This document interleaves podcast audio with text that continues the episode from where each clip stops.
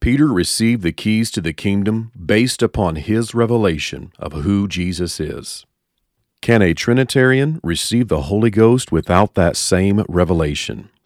Are you ready to face the truth? Face the Truth is the weekly podcast from the Truth Church of Olathe, Kansas, with our pastor and Bible teacher, Bishop Gregory Riggin.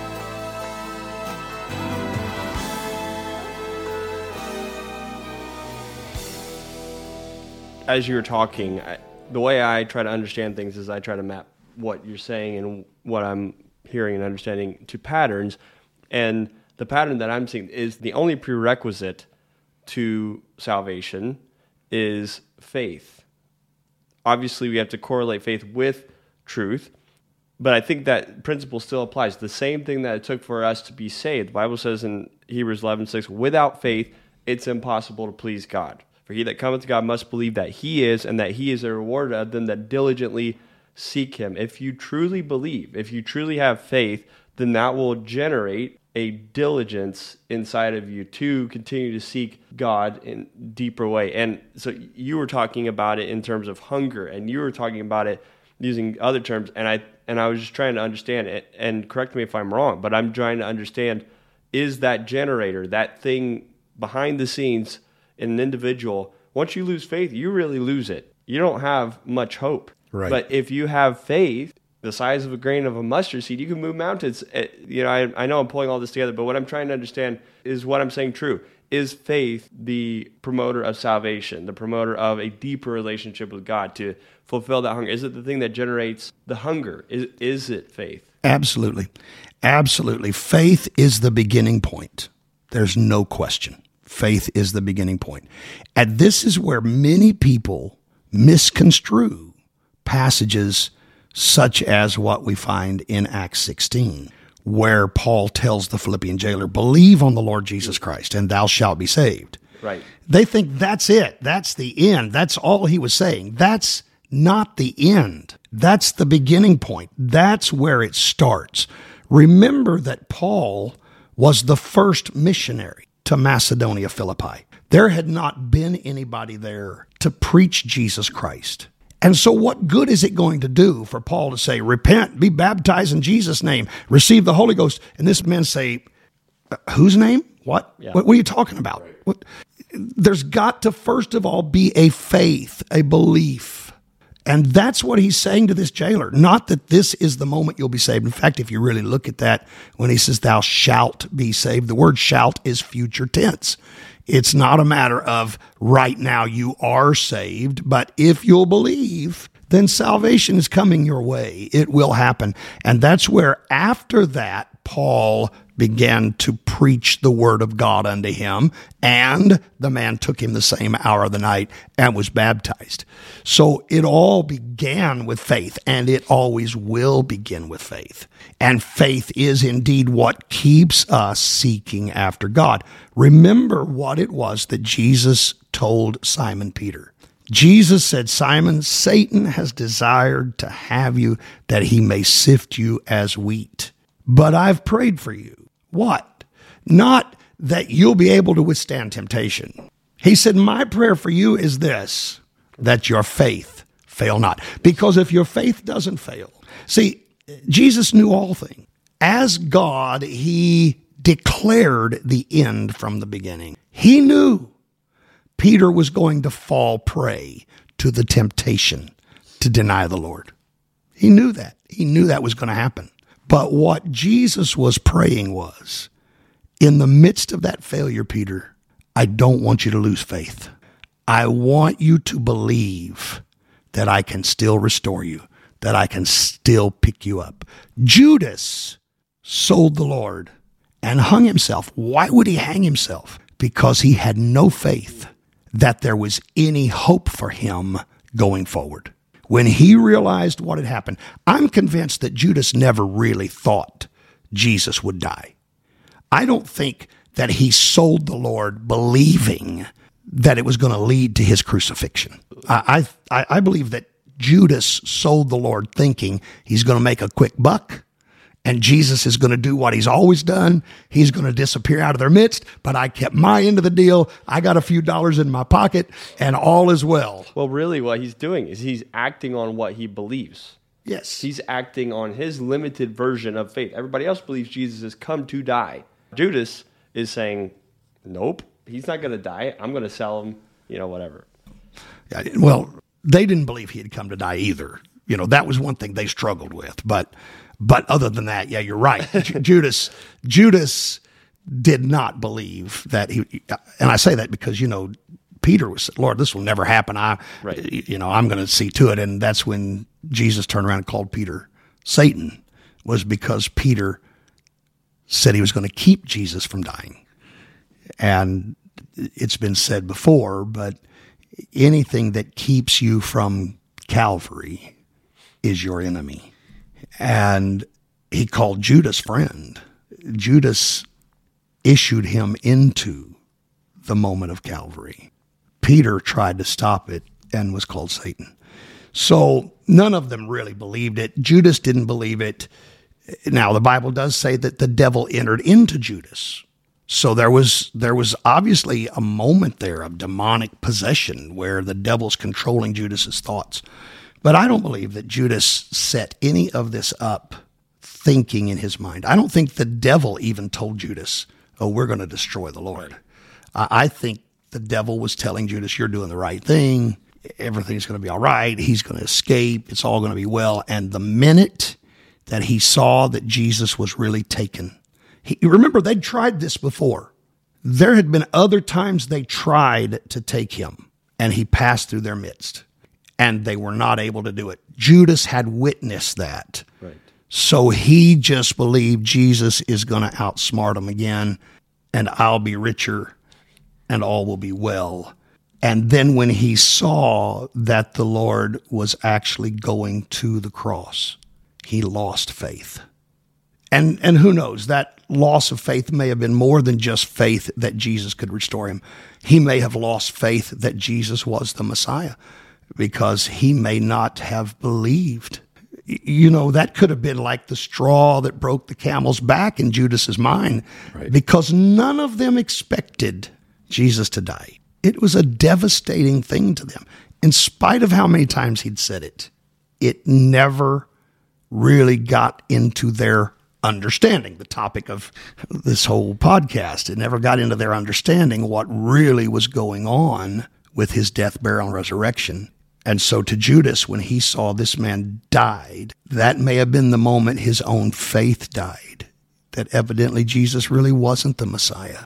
And, and there's no hope for me. And the one man that really loved me and the one man that was always patient with me and even in the moment of my betrayal would call me friend mm-hmm. Right. that man, I have sold him and I'm the reason he's dying. And Judas's faith failed. Isn't it interesting that Jesus never turned to Judas and said that? But he did say it to Peter that I'm praying, Peter, that your faith fail not. So faith is the key. It is it is that seed from which everything else grows. And he that cometh to God must believe that he is. And then that faith has got to grow beyond just that he is. And you've got to believe that he's a rewarder to them that diligently seek him. And isn't that really part of what we've been discussing? Our real understanding of God is going to come as we diligently seek him. And so we've got to believe that as we seek him, as we search the scriptures, he's going to help us to understand more and more about him And more about us. and more about us. That's exactly right. May I prolong this conversation a little bit further? Uh, James 2 and 14. What doth it profit, my brethren, though a man say he hath faith and have not works? Can faith save him? Basically, I think what James is saying here is if you confess with your mouth the Lord Jesus, is that enough to save him? Absolutely not. I think it's a rhetorical question. And he goes on in later scriptures to talk about faith being alone without works being alone is dead. So I understand faith is the seed. It's the propagator of all this hunger and the diligence in seeking God. But at some point, that faith has to become something more than just a confession, something more than just an intellectual assent to some idea, but you have to begin to act on what you believe. Yes. Look at it this way seed is a good analogy because you can have a packet of seeds That's good. and they don't do anything until there's some effort put in. That seed's got to be planted. That seed's got to be watered. It's got to be cared for.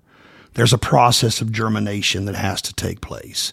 Once the plant starts to develop, you still don't just walk away.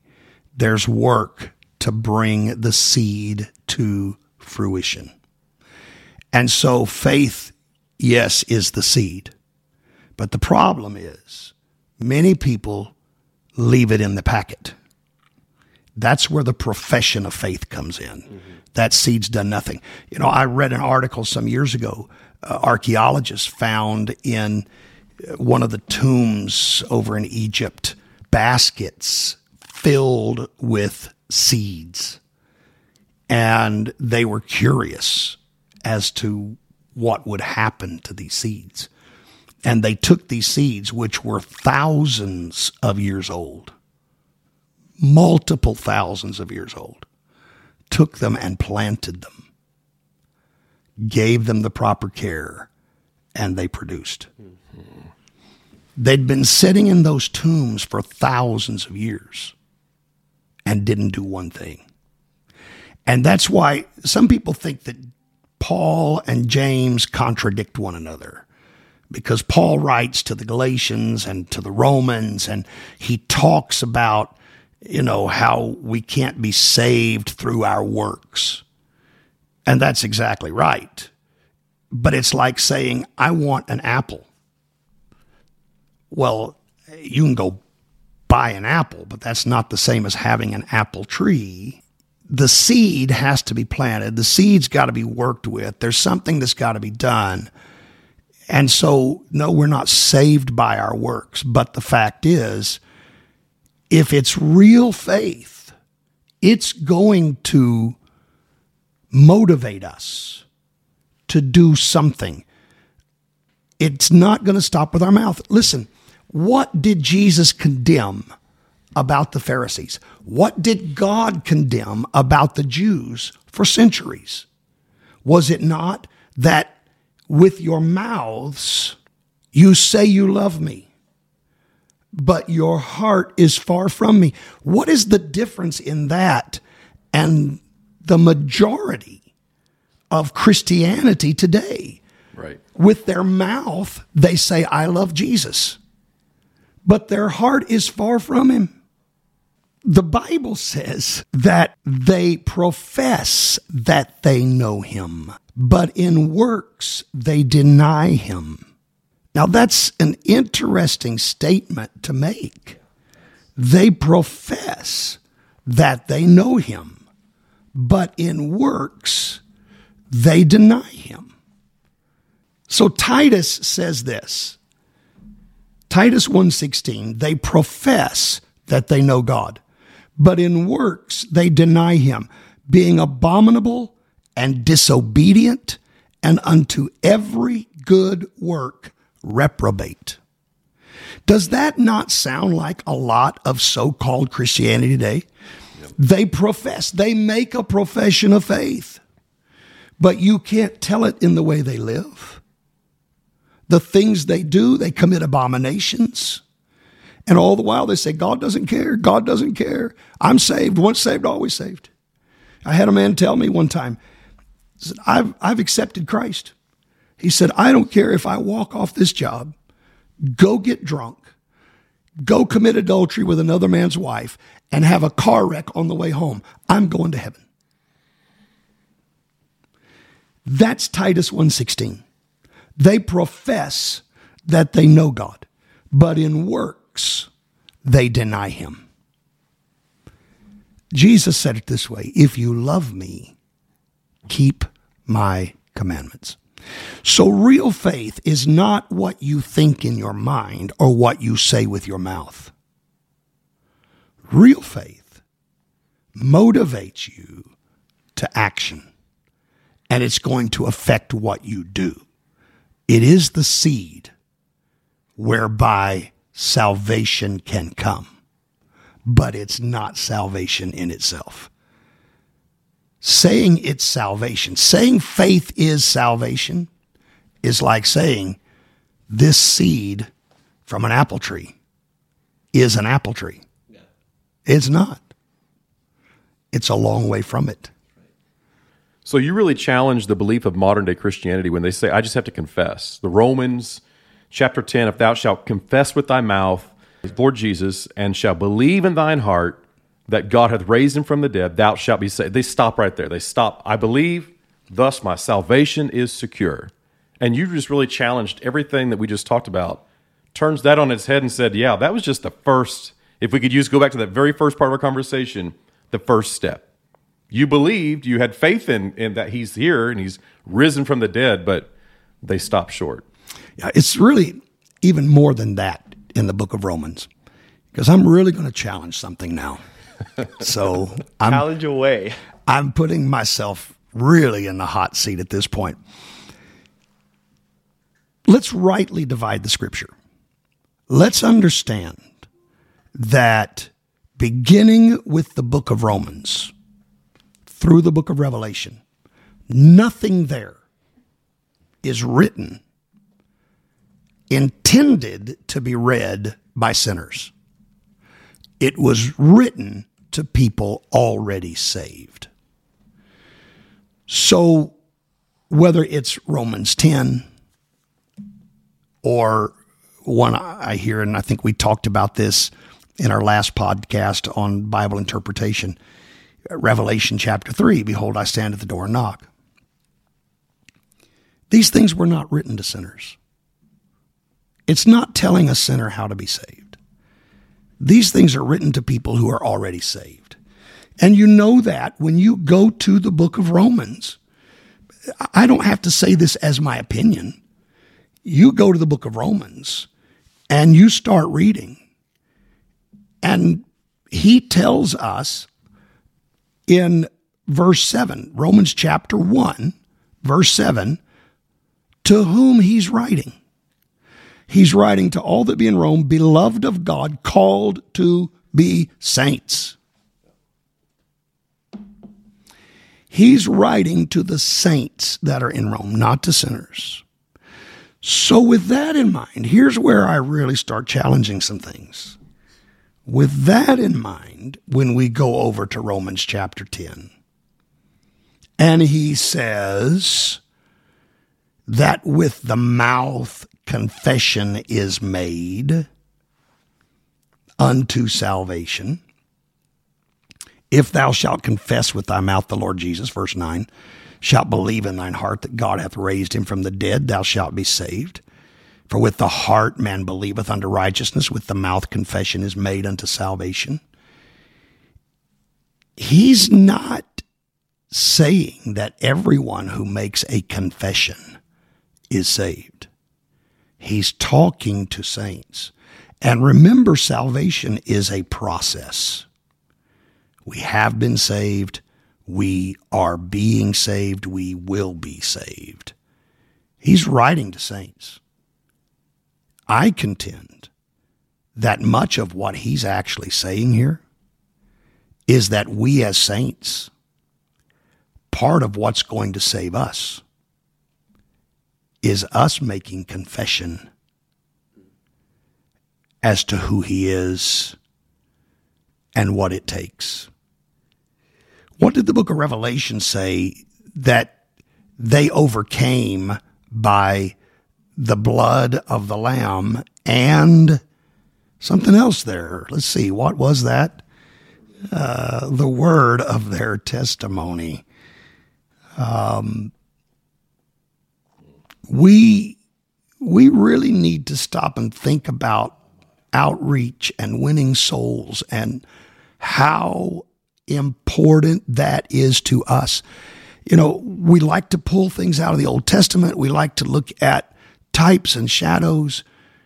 let's think about something. The Bible was very clear that if a man was unable to reproduce, he was not allowed to serve in the tabernacle of God. If he couldn't reproduce, any woman that could not reproduce was considered cursed of God. Spiritual reproduction is still very important in the kingdom. It is absolutely necessary that we make it a practice to make confession.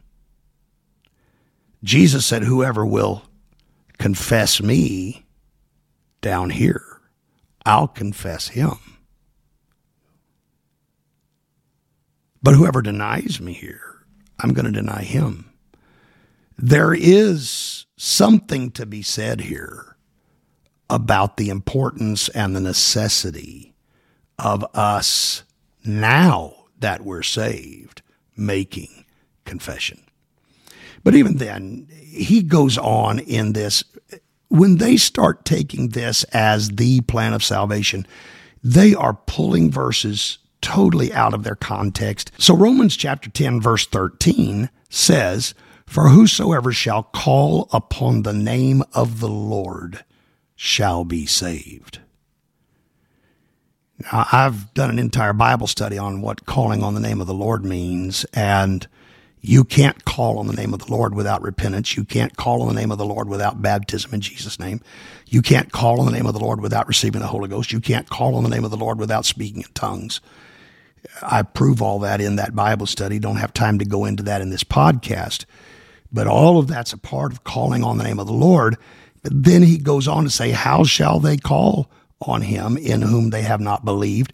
How shall they believe in him of whom they have not heard? And how shall they hear without a preacher? How shall they preach except they be sent?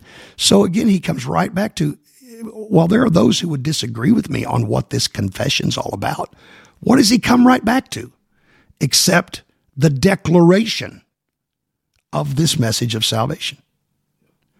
And he comes on down in verse 17 so then faith cometh by hearing, and hearing by the word of God. Faith is the beginning point, but it doesn't end at faith. I think we can take the same principle that we're talking about in terms of salvation and apply it to Christians that call themselves apostolic. And if you want to go further, if you if there is a hunger in your heart for more of God, for an apostolic revival, we we hearken back to the days of Azusa Street or even the church in the book of Acts.